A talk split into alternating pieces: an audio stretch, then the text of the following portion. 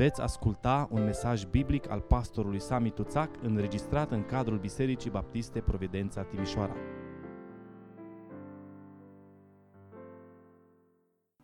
Hristos a înviat.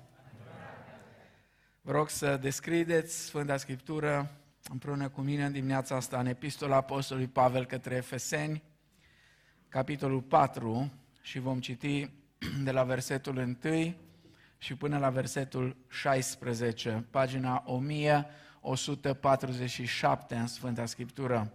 Efeseni, capitolul 4, începând cu versetul 1. Vă sfătuiesc, dar eu, cel întemnițat pentru Domnul, să vă purtați într-un chip vrednic de chemarea pe care ați primit-o, cu toată smerenia și blândețea, cu îndelungă răbdare. Îngăduiți-vă unii pe alții în dragoste și căutați să păstrați unirea Duhului prin legătura păcii. Este un singur trup, un singur Duh, după cum și voi ați fost chemați la o singură nădejde a chemării voastre. Este un singur Domn, o singură credință, un singur botez. Este un singur Dumnezeu și Tată al tuturor, care este mai pe sus de toți, care lucrează prin toți și care este în toți.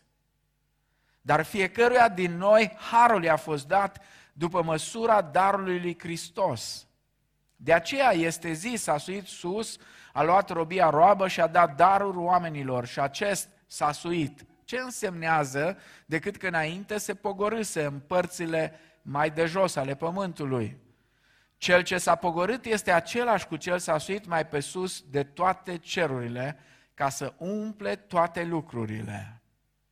Și el a dat pe unii apostoli, pe alții proroci, pe alții evangeliști, pe alții păstori și învățători, pentru desăvârșirea sfinților în vederea lucrării de slujire, pentru zidirea trupului lui Hristos, până vom ajunge toți la unirea credinței și a cunoștinței Fiului Dumnezeu, la starea de om mare, la înălțimea staturii plinătății lui Hristos, ca să nu mai fim copii plutind încoace și încolo, purtați de orice vânt de învățătură, prin viclenia oamenilor și prin șiretenia lor în mijloacele de amăgire, ci credincioși adevărului în dragoste, să creștem în toate privințele ca să ajungem la Cel ce este capul, Hristos. Din El tot trupul, bine închegat și strâns legat, prin ceea ce dă fiecare închetură, își primește creșterea potrivit cu lucrarea fiecărei părți în măsura ei și se zidește în dragoste. Amin. Tatăl nostru care ești în ceruri, stăm înaintea ta în dimineața asta și îți mulțumim pentru cuvântul tău, pentru cuvântul tău viu și lucrător, pentru cuvântul tău care întotdeauna când ne deschidem inimile, ne vorbește. De aceea, Doamne, prin Duhul tău cel Sfânt, Mă rog să deschizi mințile și inimile noastre în dimineața aceasta. Ajută-ne să înțelegem, să pricepem, să acceptăm cuvântul acesta și apoi dă-ne tărie, Doamne, să-l trăim în așa fel încât să se vadă că suntem copiii tăi, să se vadă în mijlocul lumii unitatea la care tu ne-ai chemat. Lăudat, glorificat și mărit să fie numele tău de acum și până în veci. Amin. Vă rog să luați loc.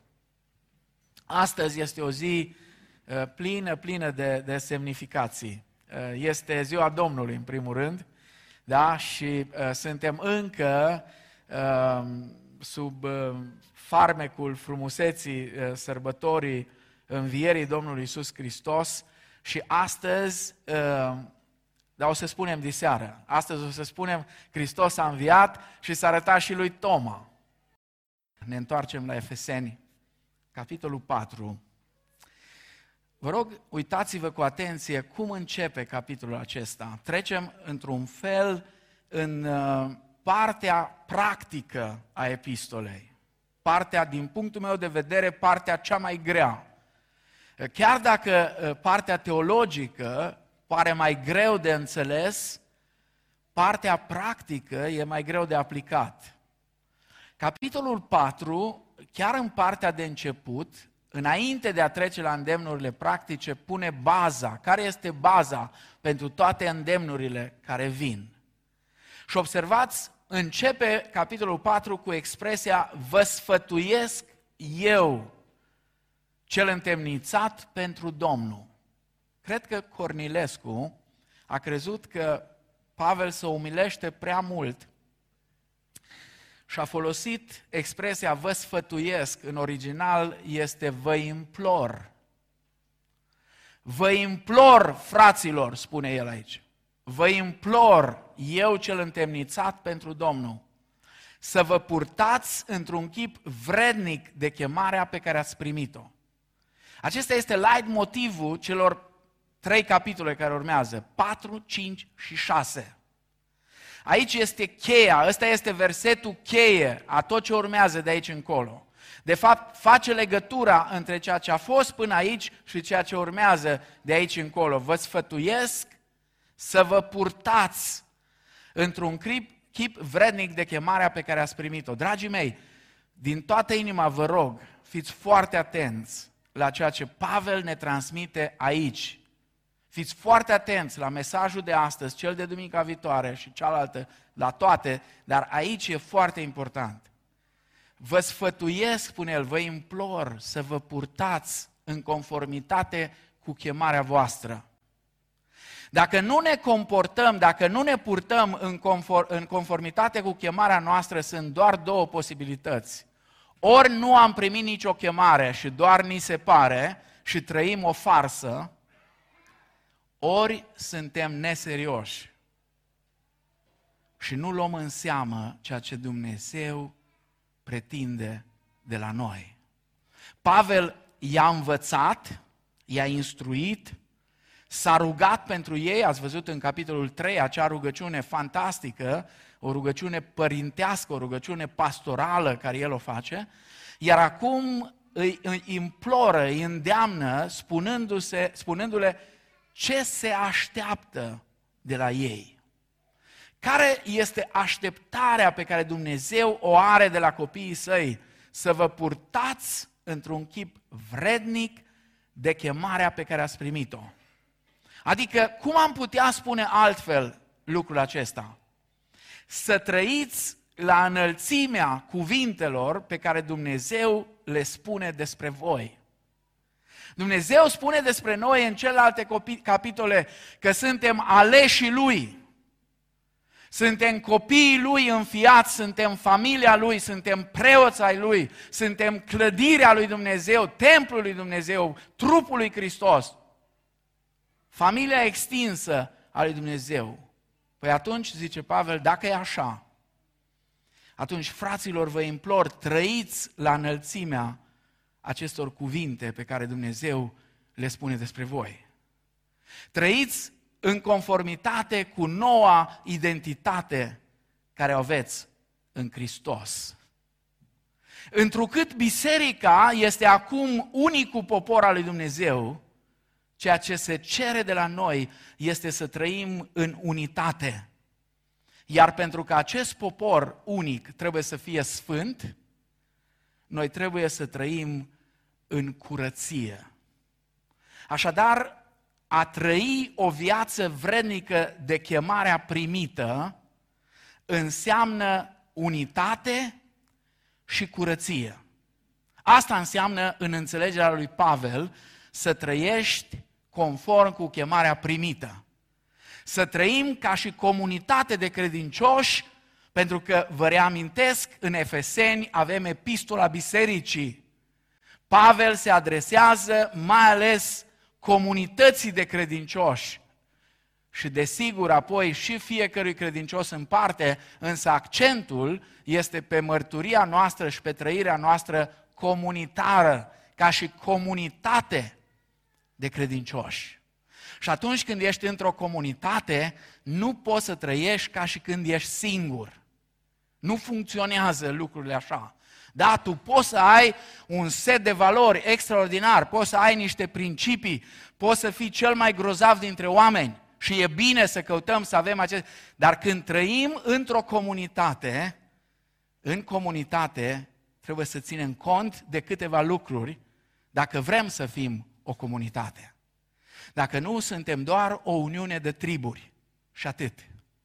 Poporul Israel a avut această mare, mare, mare problemă.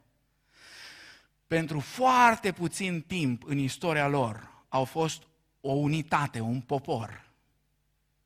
Sub David, sub Solomon și din când în când în anumite perioade de trezire spirituală. În rest, au fost doar o uniune de triburi. De aceea au ajuns să facă atât de multe lucruri care nu trebuiau făcute, de atâtea ori au ajuns să fie în robie, de atâtea ori au avut probleme, pentru că au fost doar o uniune de triburi. Biserica lui Hristos nu trebuie să fie o uniune de triburi, de clanuri, de grupuri, de grupulețe, de bisericuțe, ci pur și simplu trebuie să fie o comunitate, o familie în Hristos. Iar această chemare primită, Apostolul Pavel o dezvoltă în două pasaje.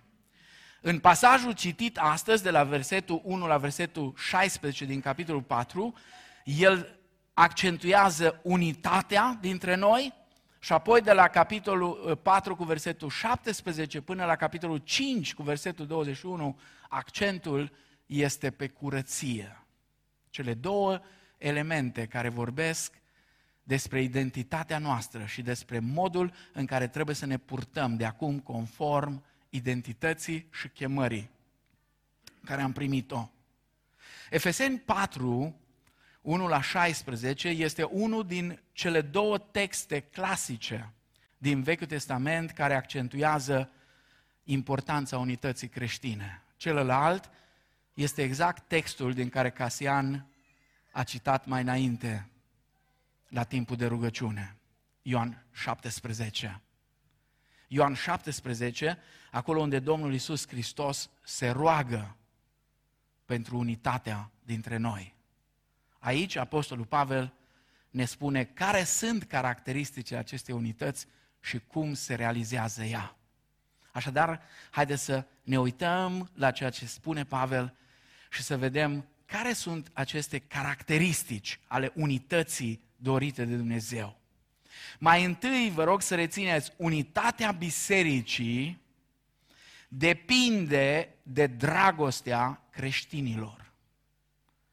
Unitatea bisericii, vă rog, notați-vă, țineți minte, înregistrați aspectele acestea.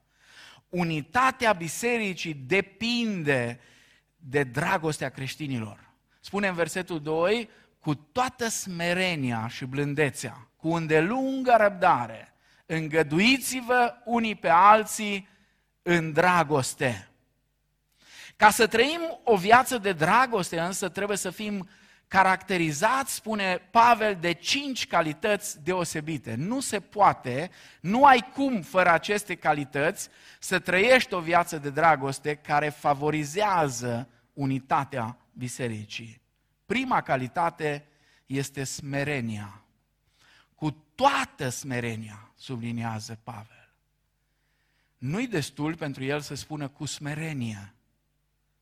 Era o mare provocare atunci și este o mare provocare și astăzi. Atunci, în Imperiul Roman, când vorbeai despre smerenie, singurii la care te puteai cumva adresa fără să-i ofensezi erau sclavii. Pentru că uh, nu era considerată smerenia o virtute în antichitate. Mai târziu, părinții bisericii, când au fost întrebați care este întâia virtute creștină. Au spus smerenia. A doua, smerenia. A treia, smerenia. Dar asta mai târziu. Atunci când Pavel vorbea, smerenia era considerată supunere slugarnică a unui sclav. Adevărata smerenie a fost cunoscută numai după ce a venit Domnul Isus Hristos. El s-a smerit, spune Pavel în Filipeni, capitolul 2. El s-a smerit. El a fost singurul învățat care a pus înaintea celor pe care dorea să-i învețe, a pus înaintea lor ca model un copil. O mare provocare. Într-o vreme în care, în cultura greacă-romană, dacă tatăl, atunci când se uita la copilul lui care s-a născut, nu-i plăcea de el, îl strângea așa de, de, de, de craniu și îl omora pe loc. Era un fel de, de, de avort la final, adică născut deja ceea ce se vrea acum prin America și în unele țări um, cu privire la copii. Adică eliminarea, nici să nu vă fi închipuit că s-ar fi născut atunci un copil cu sindrom Down sau un copil care să aibă o culoare nu știu cum sau să îi se pară tatălui că avea uh, vreun defect sau ceva, imediat îl executa pe loc. Și în contextul acesta, Domnul Iisus ia un copil și îl pune în mijlocul celor pe care îi învață. Și le spune, dacă vreți împărăția lui Dumnezeu, ăsta e modelul. Vreți să intrați în împărăția lui Dumnezeu, ăsta e modelul. Un copil. Smerenia, dragii mei, este absolut esențială pentru unitate. Pentru că doar omul smerit poate să accepte că cineva e mai bun ca el, de exemplu. Că cineva s-ar putea să fie dăruit, o să vorbim despre daruri, o să fie e dăruit altfel decât el. Smerenia este singura care te poate face să-l accepti pe celălalt cu bunele lui și cu relele lui, dar smerenia are de-a face mai ales cu bunele celuilalt. Apoi, a doua trăsătură, a doua calitate deosebită este blândețea cu blândețe. Cu toată smerenia și cu blândețe. Blândețea, din nou, din nou, foarte greșit înțeleasă. Foarte greșit. Blândețea nu este un sinonim pentru slăbiciune. Blândețea este calitatea celui puternic de a-și controla puterea. Domnul Isus, atunci când a spus, toate lucrurile mi-au fost puse în mâini de Tatăl meu. Matei, capitolul 11. Toate lucrurile mi-au fost puse în mâini de Tatăl meu. Toată autoritatea este la mine. Veniți la mine. Cine să vină? Veniți la mine voi toți cei trudiți și împovărați, căci eu vă dau o dihnă pentru sufletele voastre. Luați jugul meu asupra voastră, spune Iisus în continuare. Luați jugul meu. Îmi pare așa de rău că mulți creștini n-au înțeles nimic din metafora asta cu jugul. Jugul nu e zgardă. Hristos nu ne-a chemat să ne lege cu zgarda, să ne tragă după El, sau să alergăm înaintea Lui și să ne bată cu biciul. Nu, ne-a chemat la jug. Știu că unii ați crescut la oraș și prin blocuri n-ați văzut juguri.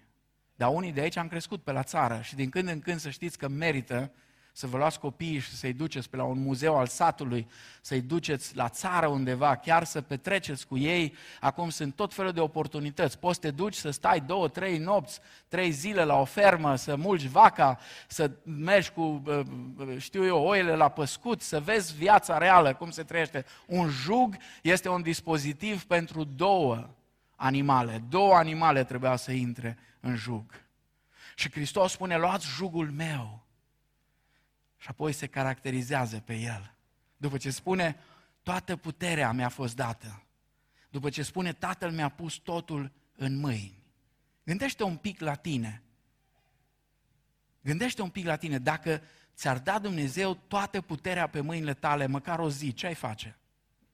Eu știu ce aș face, am o listă cu lucruri care le-aș face în ziua aia, dacă aș putea și nu sunteți mai buni ca mine niciunul. Nu, nu încercați să credeți că n-ați face la fel.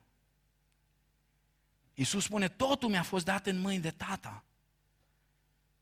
Și apoi zice, veniți la mine pentru că eu sunt blând și smerit cu inima. Smerenia, blândețea, cu îndelungă răbdare. Îndelungă răbdare. La ce folosește îndelungă răbdare într-o comunitate? Este singura care te ajută să-i poți înghiți pe cei care sunt enervanți și săcăitori. În orice comunitate de oameni, indiferent că vorbim de biserică, de societate, de locul de muncă, de familie, de tot ce vreți, există persoane săcăitoare, unii nu o fac cu răutate. Pur și simplu așa sunt ei.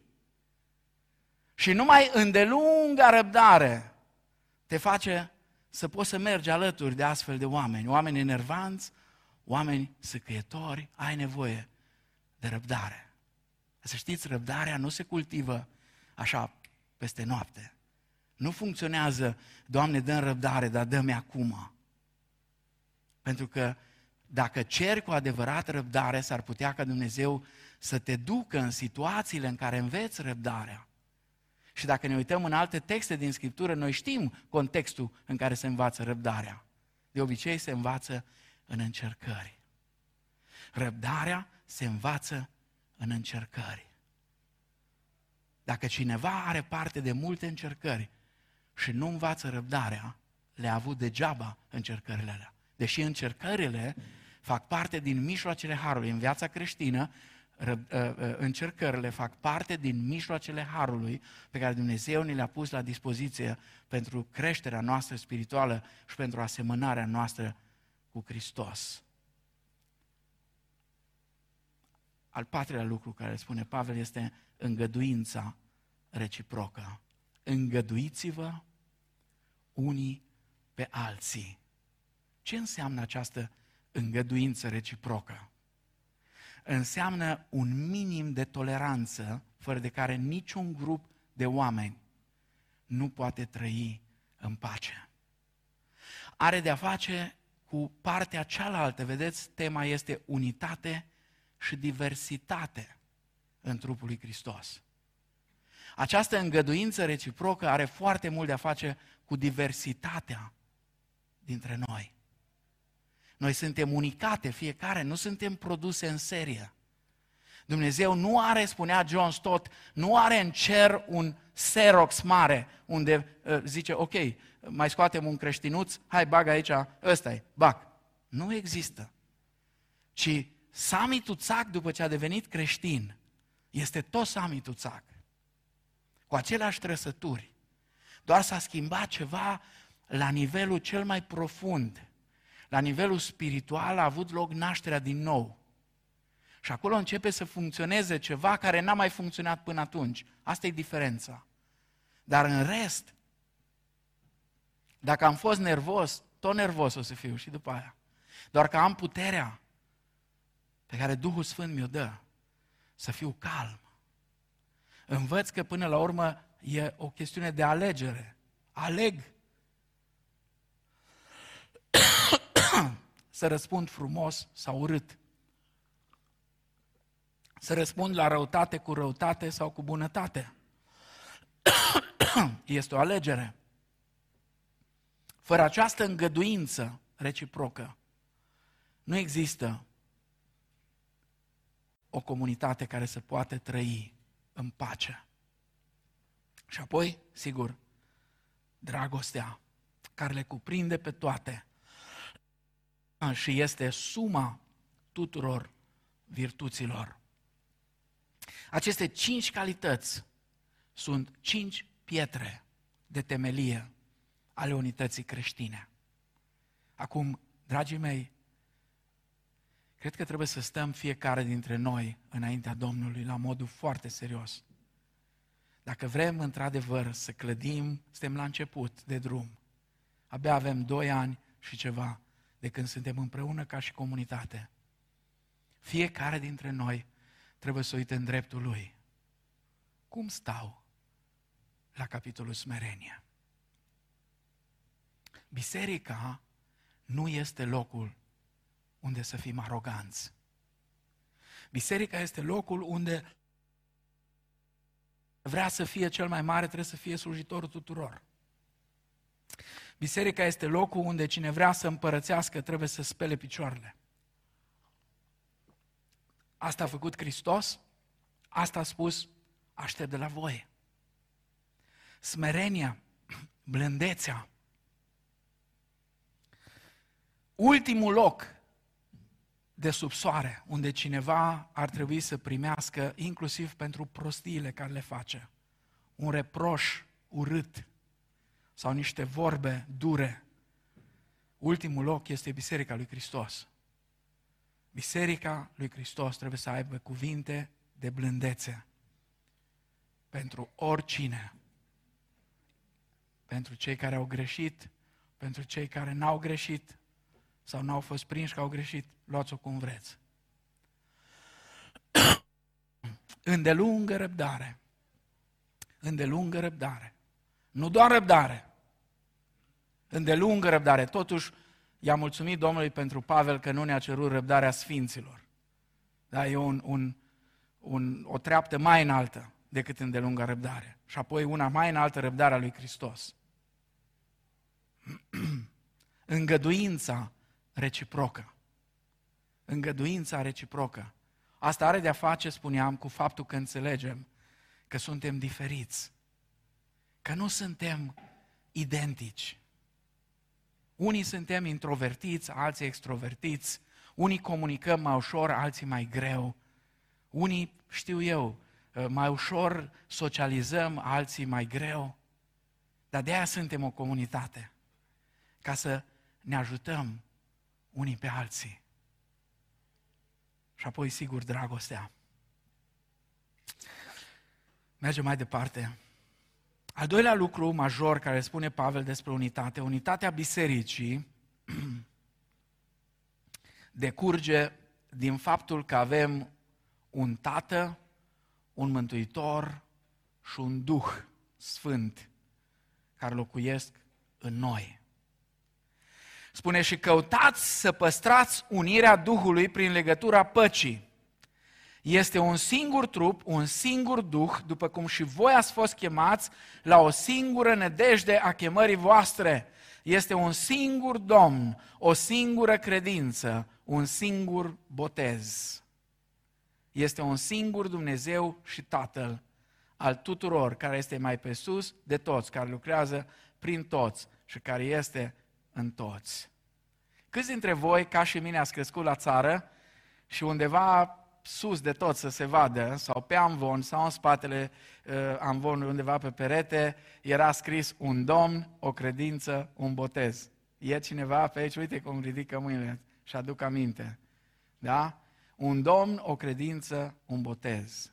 Aici este viziunea în aceste uh, în acest verset, în acest enunț, este viziunea uh, Alianței Baptiste Mondiale. Asta Ăsta a fost motoul Alianței Baptiste Mondiale de la înființarea ei. Baptiștii din toată lumea au spus un domn, o credință, un botez. Uh, am învățat, sigur, de la Apostolul Pavel. De șapte ori Apostolul Pavel folosește aici expresia un singur. Trei dintre cele șapte se referă la cele trei persoane ale Trinității. Patru se referă la experiența creștinilor în relație cu persoanele Trinității. Iată ce spune Pavel. Există un singur trup pentru că există un singur duh. Iar acest singur trup este biserica, trupul lui Hristos. Și uh, la 1 Corinteni 12 cu 13, unde Pavel spune, noi toți am fost botezați de un singur Duh ca să alcătuim un singur trup, fie iudei, fie greci, fie rob, fie slobozi, uh, uh, ne spune Pavel că ceea ce ne integrează în același trup este faptul că avem toți același Duh Sfânt. Apoi există o singură speranță, o singură credință, un singur botez, pentru că există un singur Domn. Domnul Isus este cel în care am crezut, cel în care am fost botezați, este cel pe care îl așteptăm, având o speranță vie. Și apoi există o singură familie, pentru că este un singur Dumnezeu și Tată. Noi suntem casa Lui, familia Lui, copiii Lui. Și toate adevărurile acestea ar trebui să provoace în noi tot mai mult dorința de unitate. Întrebarea este, trăim astăzi această realitate? Răspunsul meu este uneori da, uneori nu. Deși ar trebui să fim doritori de dragoste, unitate și pace, atât de multe comunități creștine, atât de multe adunări locale sunt sfâșiate de rivalități între indivizi sau grupuri. Și aceste rivalități nu fac altceva decât să ducă la dezbinare. Desigur, nu aș vrea să mă înțelegeți greșit. Nu putem accepta pacea cu orice preț, mai ales nu cu prețul renunțării la claritatea doctrinară și la valorile și principiile morale. Dar trebuie să ne asigurăm că atunci când ne luptăm unii cu alții, luptăm pentru credința care a fost dată Sfinților odată pentru totdeauna, nu pentru concepțiile noastre, uneori cam paralele cu Scriptura, nici pentru poziții, nici pentru ca să se facă voia mea și nu a lui ăla sau a nu știu cum, ci dacă luptăm, atunci să putem spune ca și Pavel, când spune pe finalul vieții lui, am păzit credința, am luptat lupta cea bună, am păzit credința, mi-am sfârșit alergarea, de acum mă așteaptă cu nuna. Dacă toți suntem dornici de luptă, atunci trebuie să luptăm pentru credința dată Sfinților odată pentru totdeauna. Și mereu și mereu îmi amintesc o ilustrație pe care fratele Taloș Vasile ne-o spunea chiar la începuturile uh, noi uh, vieți a românilor după Revoluția din 89, la unul din, din congresele mari din anii 90, 90, 91, 92. O, o istorie uh, frumoasă când uh, Marina Marii Britanii uh, a încercat să câștige supremația pe mări, supremație deținută de armanda spaniolă deja de foarte mult timp. Și uh, erau pregătiți de război, uh, vasele spaniole se vedeau în larg, englezii erau în altă parte și la un moment dat mareșalul uh, care uh, conducea uh, toată operațiunea aceasta, i-a invitat pe toți comandanții navelor să vină pe nava Amiral și uh, s-a dus jos pe punt, uh, sub punte acolo unde avea el cabina lui să se roage. Era un om foarte credincios. S-a dus să se roage și când a venit de acolo, sus pe punte, era o ceartă bună între toți comandanții, fiecare cu opiniile lui, fiecare cu părerile lui. Și într-un stil englezesc caracteristic, omul a trecut pe lângă ei, nu le-a zis niciun cuvânt și apoi a strigat, domnilor, arătând cu degetul în față spre navele spaniole care veneau înspre ei deja. Domnilor, dușmanul e acolo. Dușmanul e acolo, nu aici, înăuntru, e afară. Noi nu avem de luptat împotriva cărnii și sângelui, ci avem de luptat împotriva domniilor și stăpânirilor care sunt în locurile cerești. În al treilea rând, unitatea bisericii este îmbogățită de diversitatea darurilor noastre.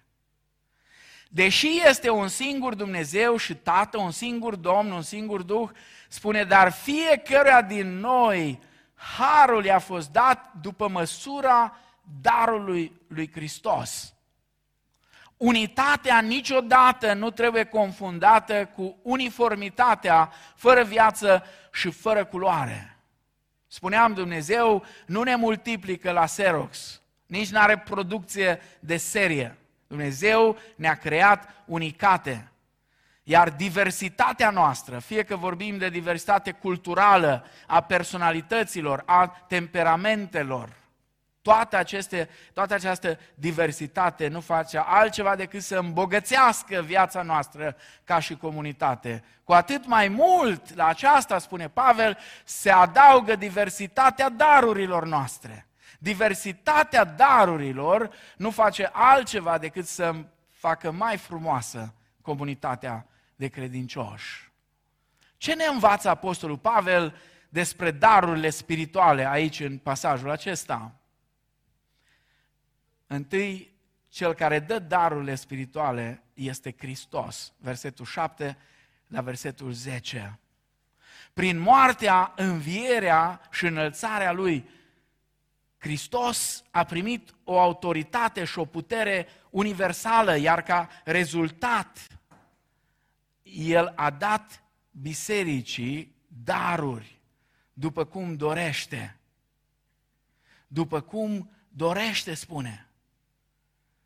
Și apoi a făcut ceva. A lăsat pe Duhul Sfânt să locuiască în biserică și a dat darul prin Duhul Sfânt ca biserica să fie zidită.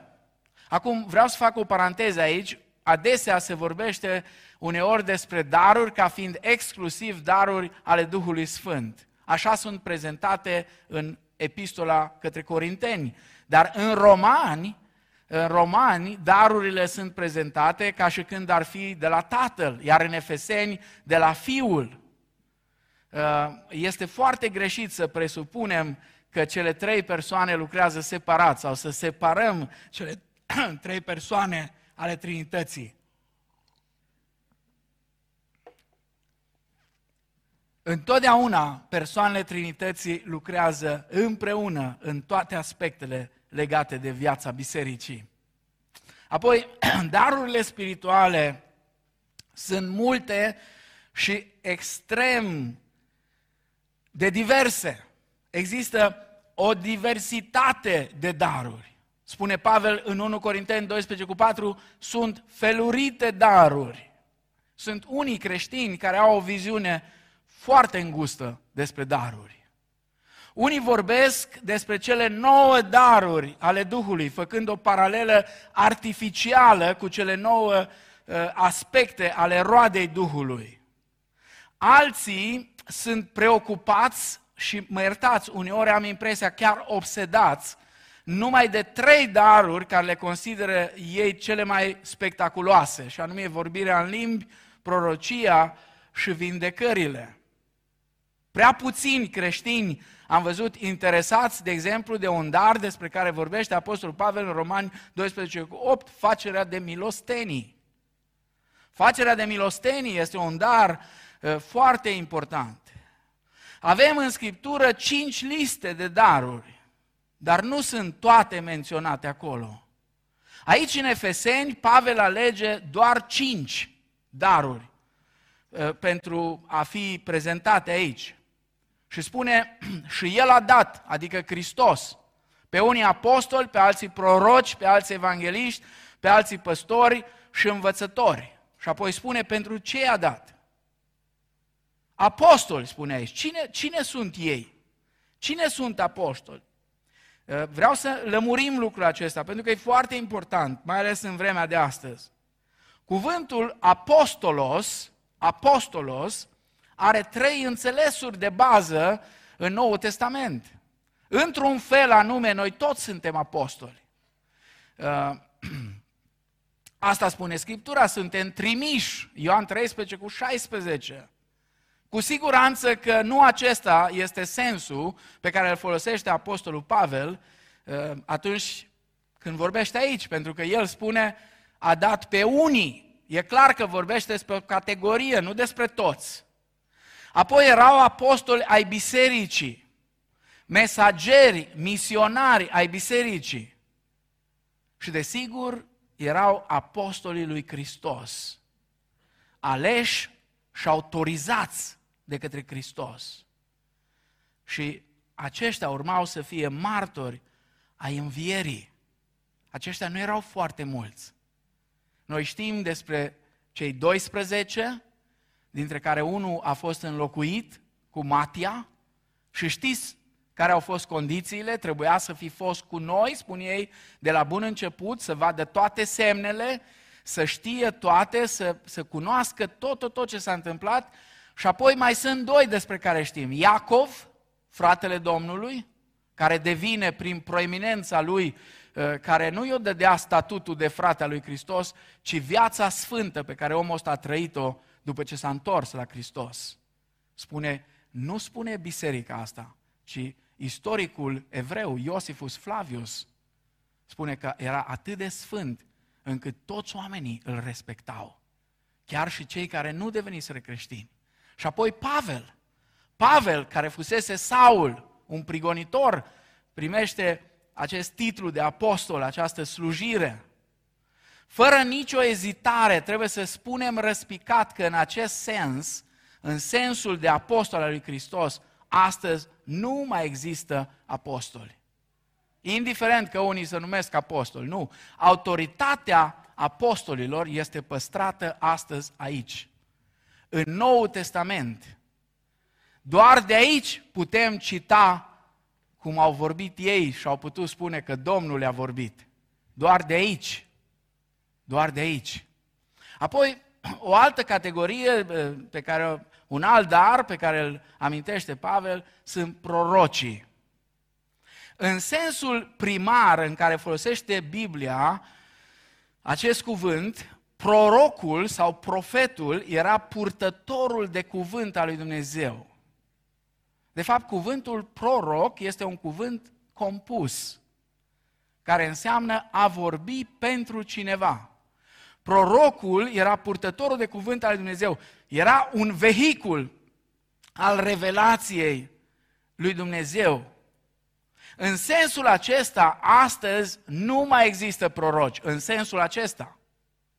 În sensul acesta, repet, chiar dacă unii, ă, știu eu, au alte înțelegeri, este treaba lor.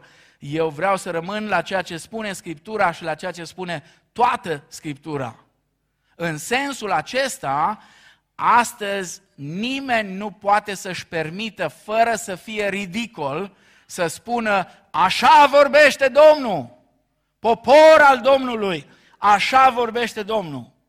Pentru că dacă ar fi posibil asta, atunci tot ce spun oamenii aceștia ar trebui adăugat la Scriptură. Dacă așa vorbește Domnul, dacă Domnul i-a dat mesajul așa cum spune El, cum era în Vechiul Testament, sau cum au fost prorocii de la începutul Noului Testament, când s-a format uh, uh, uh biserica și uh, s-au pus bazele Noului Testament, atunci ar trebui ca să fie adăugat totul la biserică și biserica ar trebui să împlinească lucrurile acestea. Acum, sigur, există și un alt sens. Numai că vă rog să fiți atenți, noi suntem o generație care nu prea ne place să fim atenți la detalii. Luăm lucrurile așa, pe apucate. Ce contează dacă e aia sau aia? Contează foarte mult. Contează foarte mult. Contează enorm. Pentru că ne putem duce într-o rătăcire greu de descris atunci când nu înțelegem ceea ce spune Scriptura. Uh,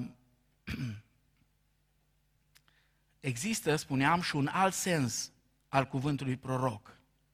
Unii îl văd ca pe o înțelegere nouă a cuvântului comunicat, alții ca pe o înțelegere profundă a lumii contemporane, ca pe o capacitate de a citi semnele vremurilor, a descoperi uh, uh, păcatele sociale. Oricum ar fi, darul de proroc în acest sens, nu în sensul primar despre care am vorbit, are de-a face cu uh, totdeauna cu cuvântul lui Dumnezeu. Întotdeauna cu cuvântul lui Dumnezeu. Pentru că niciun creștin serios nu se poate gândi că prorocul lui Dumnezeu poate fi izolat de cuvântul lui Dumnezeu. Nu există așa ceva. Uh, sigur, mai există un punct de vedere astăzi Uh, în, mai ales în, în zona uh, fraților din, din mișcarea carismatică, unde spun că Dumnezeu îți ridică și azi proroci și prorocițe care vorbesc cuvintele Lui, în numele Lui, prin inspirația Lui. Eu personal am îndoiel serioase cu privire la aceste pretenții. Dacă o biserică locală acceptă așa ceva, își asumă un mare, un mare, mare risc. Iar aceste așa zise manifestări profetice trebuie testate cu Scriptura și cu caracterul vorbitorului. De aceea eu sunt convins că predicarea și învățarea sistematică a Bibliei, a Sfintei Scripturii, este mult mai importantă pentru Biserica lui Dumnezeu decât să fim atât de deschiși la orice îi se pare cuiva că are o vorbire din partea lui Dumnezeu. Aici trebuie să fim foarte atenți. Apostolul Pavel în Tesaloniceni clarifică felul acesta. Dacă nu, nu contestă, nu vă uitați la mine, eu nu sunt un cesaționist, dar nu sunt nici constituționalist uh, din acela uh, de toate felurile. Vreau să fiu biblic. Nu-mi place împărțirile astea, nu, nu-mi plac. Și apoi eu nu pot să limitez pe Dumnezeu. Dumnezeu face ce vrea El. Uh, pentru că întotdeauna am în minte disputa uh, dintre Luther și Erasmus. Sigur, pe un alt subiect, dar principiul e același. Când Erasmus i-a strigat lui Luther uh, și a crezut că l-a închis cu asta, lasă-l pe Dumnezeu să fie bun, Luther a răspuns, lasă-l pe Dumnezeu să fie Dumnezeu. Și asta vreau să le spun fraților care se împart în tot felul de categorii când e vorba de lucrarea Duhului Sfânt. Lasă-L pe Dumnezeu să fie Dumnezeu. Apostolul Pavel în Tesaloniceni clarifică, dacă e cineva care are un cuvânt de la Domnul, atunci trebuie să vină în fața uh, uh prezbiterilor bisericii care trebuie să-ți cerceteze. Și dacă e de la Domnul, atunci uh, ei cum își dau seama? Dacă e în conformitate cu Scriptura, cu caracterul omului și nu se poate Înțelegeți? Slujirea asta se face în biserica locală. Dacă Domnul are ceva de spus Bisericii Providența, o va face printr-unul dintre voi. Oricare, nu numai prin mine, prin oricare. Dar nu prin cineva care vine de nu știu unde, nici nu știe biserica și uh, uh, strigă în gura mare, popor al Domnului uh, și așa mai departe. Astea sunt, uh, uh, e, o, e o zonă de manipulare în care eu și ca psiholog nu cad ușor, pentru că știu cum sunt tehnicile astea de manipulare. Și știu până unde poți să-l duci pe un om dacă vrei și știu ce înseamnă manipularea de masă uh, și cât rău poate să facă așa ceva. Uh, trebuie să fim foarte atenți aici.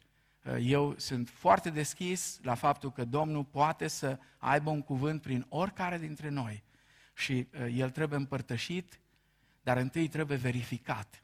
Iar verificarea trebuie să o facă cei care conduc biserica, care își asumă. Pentru că la răspundere pentru tot ce se întâmplă în biserică, uh, Dumnezeu nu-i trage pe prorocii care transmit mesaje, ci pe prezbiterii care conduc biserica. Ei sunt cei care dau socoteală, nu prorocii. Prorocii vin, pleacă, aruncă mesaje și de acum fiecare scapă care poate. Uh, ca să lămurim lucrurile astea. Uh, nu vreau nici să Uh, oprim cumva prin uh, atitudinea noastră, uh, mă rog întotdeauna ca Providența să fie o biserică deschisă, ca Duhul Sfânt să toarne cum vrea El, să lucreze cum vrea El, să ne dea înțelepciune, să facem diferențele, să vedem unde e firea omului și unde e lucrarea Duhului, dar să nu punem noi bariere acolo unde Dumnezeu le-a luat. Amin? Pentru că nu e rost de așa ceva. Apoi, evangeliști. Evangeliști. De trei ori în Noul Testament apare termenul acesta de evangeliști. Și din nou vă atrag atenția, într-un fel, toți trebuie să fim evangeliști. Toți. Uh, pentru că fiecare dintre noi suntem chemați să împărtășim Evanghelia.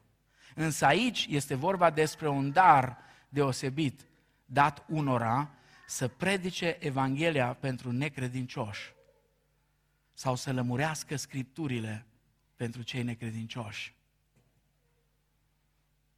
De exemplu, vă dau unul local de aici.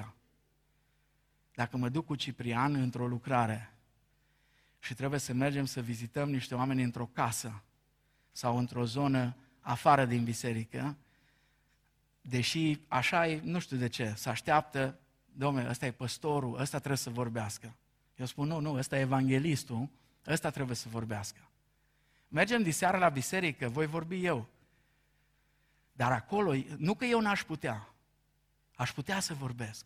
Dar de ce să nu vorbească cel care are darul pentru asta? De ce să nu vorbească cel care e dăruit special în direcția asta? Înțelegeți? Credeți că Billy Graham sau Franklin Graham n-ar fi putut să păstorească o biserică în America, poate una dintre cele mai mari și cele mai bogate?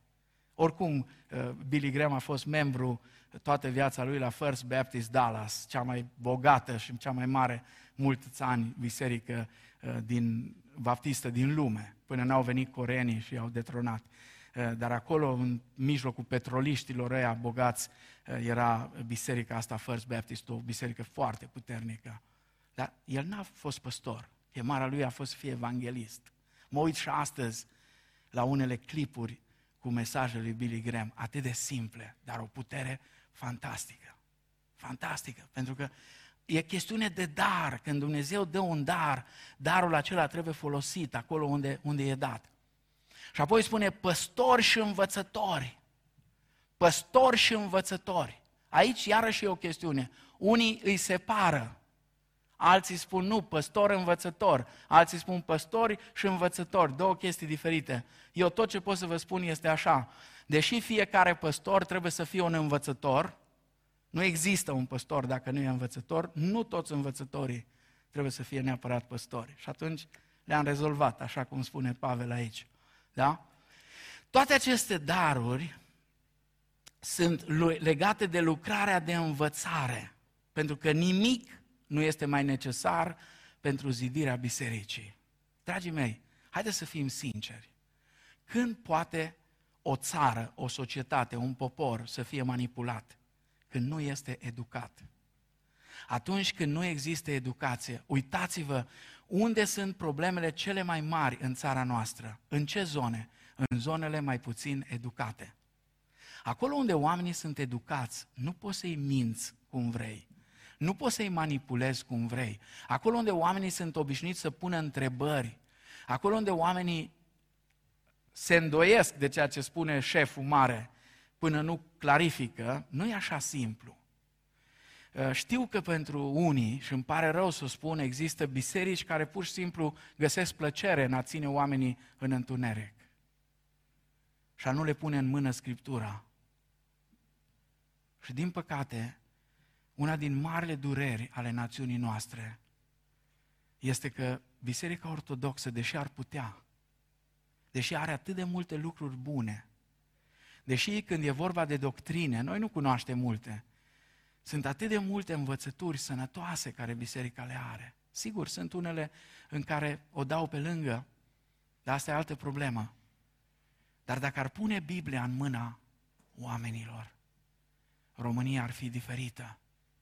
Dacă n-ar fi atât de habodnici, că ai scris Isus cu un I sau cu doi, intelectualii lor, gen Adrian Papahagi sau alții, explică foarte clar de ce unii scriu Hristos și de ce unii scriu Hristos, de ce unii scriu Isus cu un I și de ce unii cu doi de I. Sunt chestiuni de lingvistică eh, care n-au nimic de a face nici cu teologia, nici cu doctrinele, dar pentru că am discutat recent cu cineva, slujitor al lui Dumnezeu într-o biserică,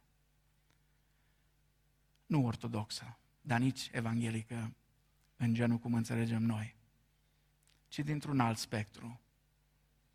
Și mi-a spus, de câțiva ani am început să citesc Biblia sistematic în fiecare zi. Și știți ce mi-a spus? Frate, eu și alți preoți, ca și mine, suntem pocăiți. Suntem pocăiți. Asta a fost, asta a fost expresia. Și mi-a spus, mi-a zis, știu că tu ești baptist, dar vreau să spun că noi uneori suntem carismatici, adică credem că Dumnezeu ne poate călăuzi. În, și mi-a dat niște exemple, a rămas. Știți care era durerea lui? Enoriașii pe care îi slujesc nu citesc Biblia. Nu vor să citească Biblia, nu le pasă. Dacă vă uitați în lume și vedeți o abordare diferită, mai ales dacă mergeți în America, o să rămâneți surprinși. o abordare diferită în Biserica Catolică cu privire la Scriptură? Este pentru că la Conciliul Vatican II, undeva la începutul secolului 20, când s-au adunat toți episcopilor și toți teologii din toată lumea, pe lângă ăia mari care iau acolo, au adus 2500 de teologi din toate țările din lume și pentru prima dată în istoria Bisericii Catolice au invitat în jur de 250-500 de teologi ortodoxi și protestanți și evanghelici care să participe cu ei. Și unul din lucrurile majore care le-au schimbat, de fapt ce au făcut? Li rușine să o spună. Au pus în practică programul de reformă al lui Martin Luther, pe care l-au excomunicat atunci. Dar acum au făcut exact asta. Slujba în biserică să nu mai fie în limba latină, să fie în limba fiecarei națiuni, ca oamenii să înțeleagă, și Biblia să nu mai fie închisă cu lacătul. Ați văzut vreodată Biblie închise cu lacătul? Eu am văzut, așa erau. Erau cu coperți mari, așa, unele de metal. M-am gândit că aia puteai folosi la multe lucruri. Și aici avea un lacăt. Și cheia era la preot, ca nu cumva să fure cineva cheia și să citească, să se lumineze. Astăzi însă, toată lumea poate să citească Scriptura. De aceea învățătura este foarte importantă. Și biserica, orice biserică serioasă, printre altele, sigur, sunt multe alte aspecte, biserica trebuie să fie și spital de urgențe, uh, și uh, armată, uh, dar trebuie să fie o școală, un centru de instruire în care să ne educăm unii pe ceilalți. Și aici, în zidirea bisericii, Dumnezeu folosește oameni înzestrați cu daruri, care au chemare de la Dumnezeu. Și atunci când biserica folosește oamenii înzestrați cu daruri, rezultatele nu întârzie să apară. Unii speră să ajungă la maturitate spirituală fără aceste mijloace, adică fără oamenii înzestrați puși la dispoziție de Dumnezeu pentru zidirea bisericii. Asta nu-i de acum, să știți.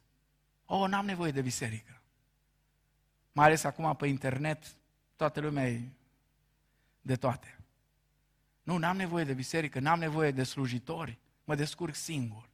Nu-i de acum asta, e veche. De când a început reforma? Ă, dați-mi voie să citesc din Calvin, de vă atrag atenția că nu vorbește frumos. Calvin și Luther n-au vorbit întotdeauna foarte elegant. Nici Spurgeon. Pentru că așa erau vremurile. Iar oamenii nu erau așa de sensibili cum sunt astăzi. Suportau asemenea lucruri.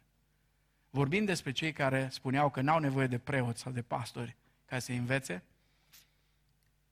spune uh, Calvin, ei deci sunt niște nebuni care neglijând aceste mijloace date pentru zidirea bisericii, speră să ajungă desăvârșiți în Hristos, așa cum este cazul fanaticilor care pretind că au revelații secrete de la Duhul Sfânt și cazul celor mândri care se mulțumesc cu lecturarea personală a Scripturii și își imaginează că nu au nevoie de lucrarea bisericii.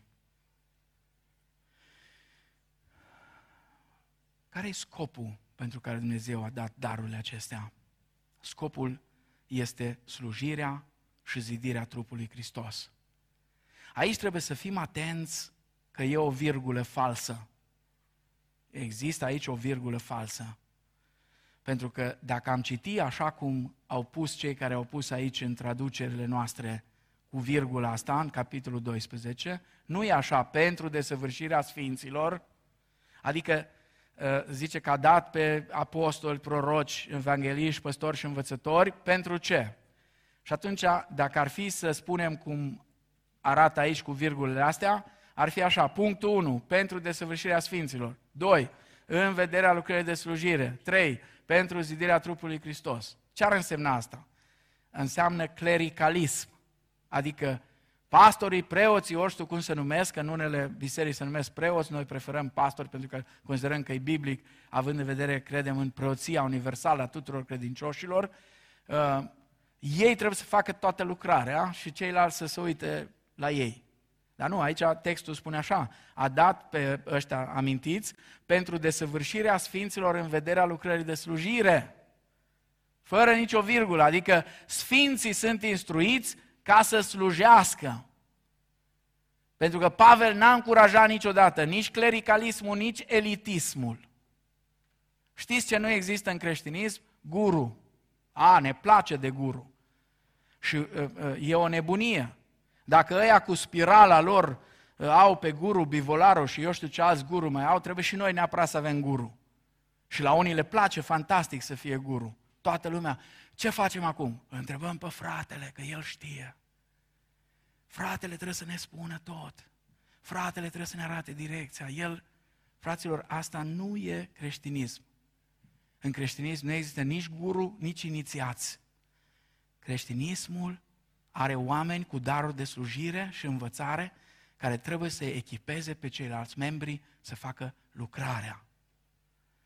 Noul Testament nu încurajează un model în care doi, trei oameni sau unul singur, uneori și mai rău, este un fel de mic papă, undeva așa, cu o turmă docilă, uh, pentru că nu există așa ceva. Noi toți suntem chemați să lucrăm și să ne supraveghem unii pe alții.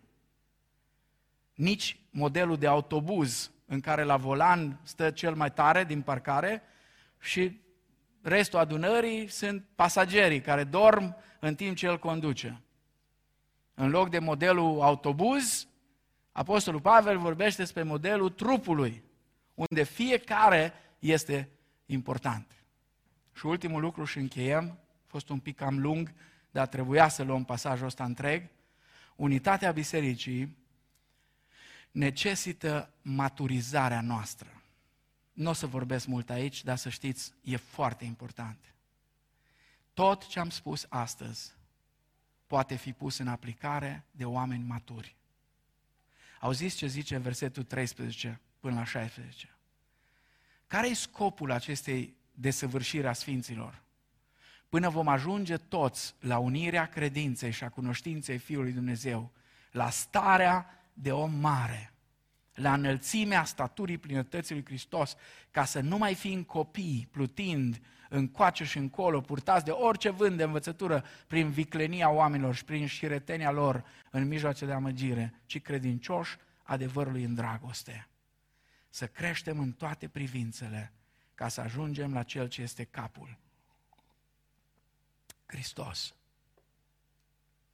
Poate v-am povestit altă dată supărarea lui, lui Wayne Barber, un prieten bun de al nostru, păstor din Chattanooga, uh, păstorul familiei Oglice, uh, cei care sunt cu Precept Ministry. Wayne a predicat de multe ori în biserici din România, uh, predicat la centru de la Surduc, un păstor biblic, un om al lui Dumnezeu, necăjit odată că a văzut foarte multă imaturitate în biserică și ei având biserica pe clase de școală dominicală, toți pe clase, multe clase, într-o dimineață s-a dus la ora șapte la biserică și a pregătit el niște foi uh, pe care le-a printat și a scris în loc, acolo erau notate clasele, clasa 1, clasa 2, clasa 3, erau biserici, am văzut biserici care aveau 100 și ceva de clase, în care erau un grup de 20-30 de oameni.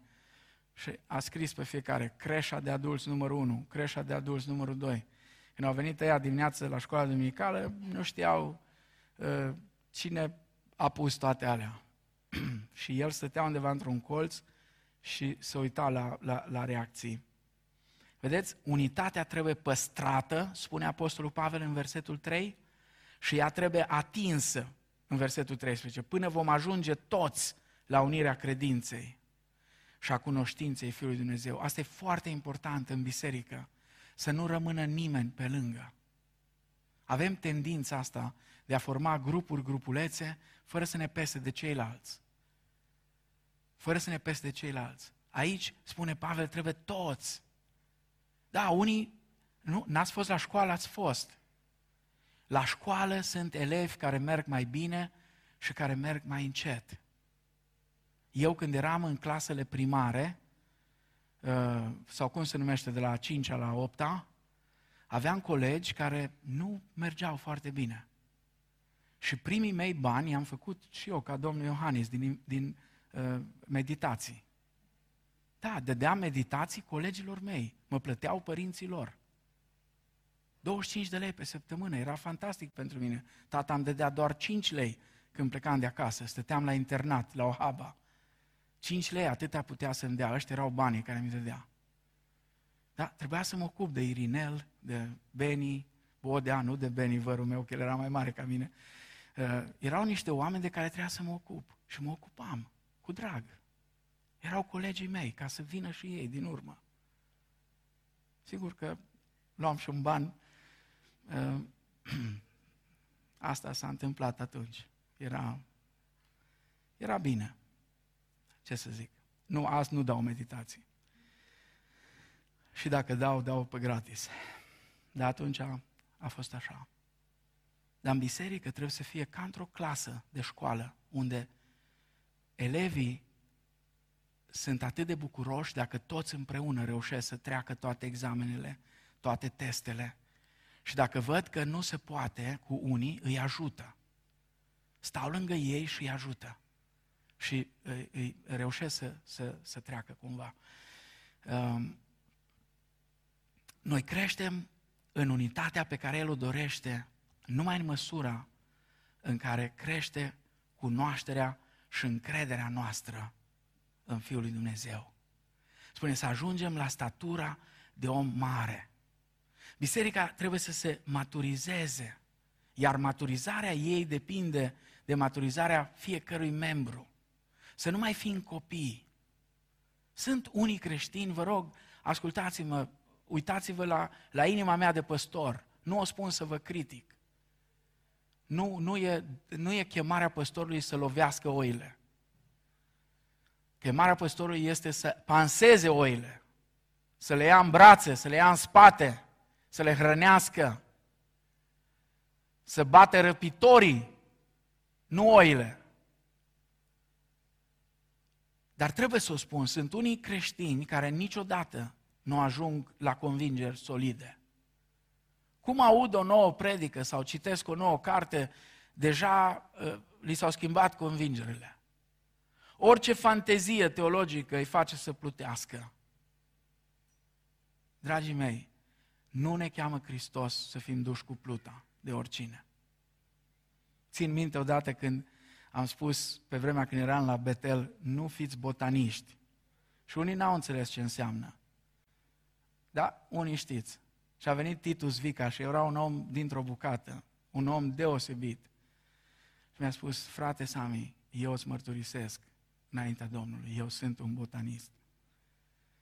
Și am zis, Titus, dacă tu spui asta înaintea Domnului, Domnul te iartă și te ajută să nu fie asta. Nu vă lăsați duși de orice vânt de învățătură. Cum crește biserica spre maturitate? Prin adevăr, spune aici. Dar nu adevăr oricum, ci adevărul în dragoste. Adevărul în dragoste. Noi trebuie să susținem și să apărăm adevărul revelat al lui Dumnezeu, dar numai în dragoste. Numai în dragoste. Nu putem fi de acord cu cei care doresc pace și aparentă dragoste cu orice preț. Da, nu putem fi de acord. Dar atunci când spunem adevărul, trebuie să-l spunem în dragoste. Așadar, în viziunea lui Pavel, Biserica lui Hristos trebuie să manifeste generozitate, unitate, diversitate și maturitate. Acestea sunt caracteristicile care au de-a face cu chemarea primită de noi. Dacă vrem într-adevăr să fim providența, o comunitate, așa cum Scriptura o prezintă, atunci aici trebuie să lucrăm. Și fiecare din noi trebuie să lucreze în dreptul lui. Cât ajută la unitatea bisericii ceea ce fac eu sau cum sunt eu? Cât de mult ajută pe ceilalți din trup atitudinea mea, vorbele care le spun altuia. Pentru că să știți, noi putem produce răni cu dreptatea în mână. Pentru că nu contează întotdeauna ce spui, ci și cum spui, când spui, cui spui. Toate lucrurile astea sunt foarte importante. Știți care au fost oamenii care m-au rănit cel mai tare? Nu cei care mi-au spus lucruri dure când trebuiau spuse, ci cei care mi-au spus banalități, poate uneori. Dar atunci când aveam nevoie de altceva, când aveam nevoie ca cineva să-mi spună, să mă bată pe umăr și să spună, sunt lângă tine, te iubesc în Hristos, venea câte unul și întrântea una, e ca și când unul a căzut jos într-o groapă și încearcă să se prindă și a reușit cumva să-și pună mânuțele uh, sus, da? Mâinile să și le pună sus, să se tragă. Și tu vii și îi dai peste mâini. Cu bocancul, cu bățul, cu ce poți. În loc să întinzi mâna și să-l scoți de acolo. Asta e. Asta înseamnă, da, poate că ai dreptate, poate că merita să-i dai peste mâini. Nu cu bocancul, cu ciocanul. Dar nu atunci. Nu atunci când e acolo. Nu atunci când are nevoie de, de, de ceva care să-l ridice. Da? Doamne, lucrează în mintea noastră și în inima noastră. Și vă recomand din toată inima, când trece ziua de azi și vă liniștiți, uitați-vă că predicțiile sunt registrate, fie pe YouTube, fie pe Facebook. Și dacă a fost cam lung și a fost greu de reținut tot, mai uitați-vă o dată și încă o dată că vă va prinde bine. Eu însumi, vă vine să credeți sau nu, pentru că îmi place și să ascult, nu doar să vorbesc, aproape tot ce se întâmplă, mai ascult odată. Pentru că vreau să învăț și ce nu-i bine, și ce-i bine, și să-mi sedimentez tot mai mult. Domnul să vă binecuvinteze. Amin.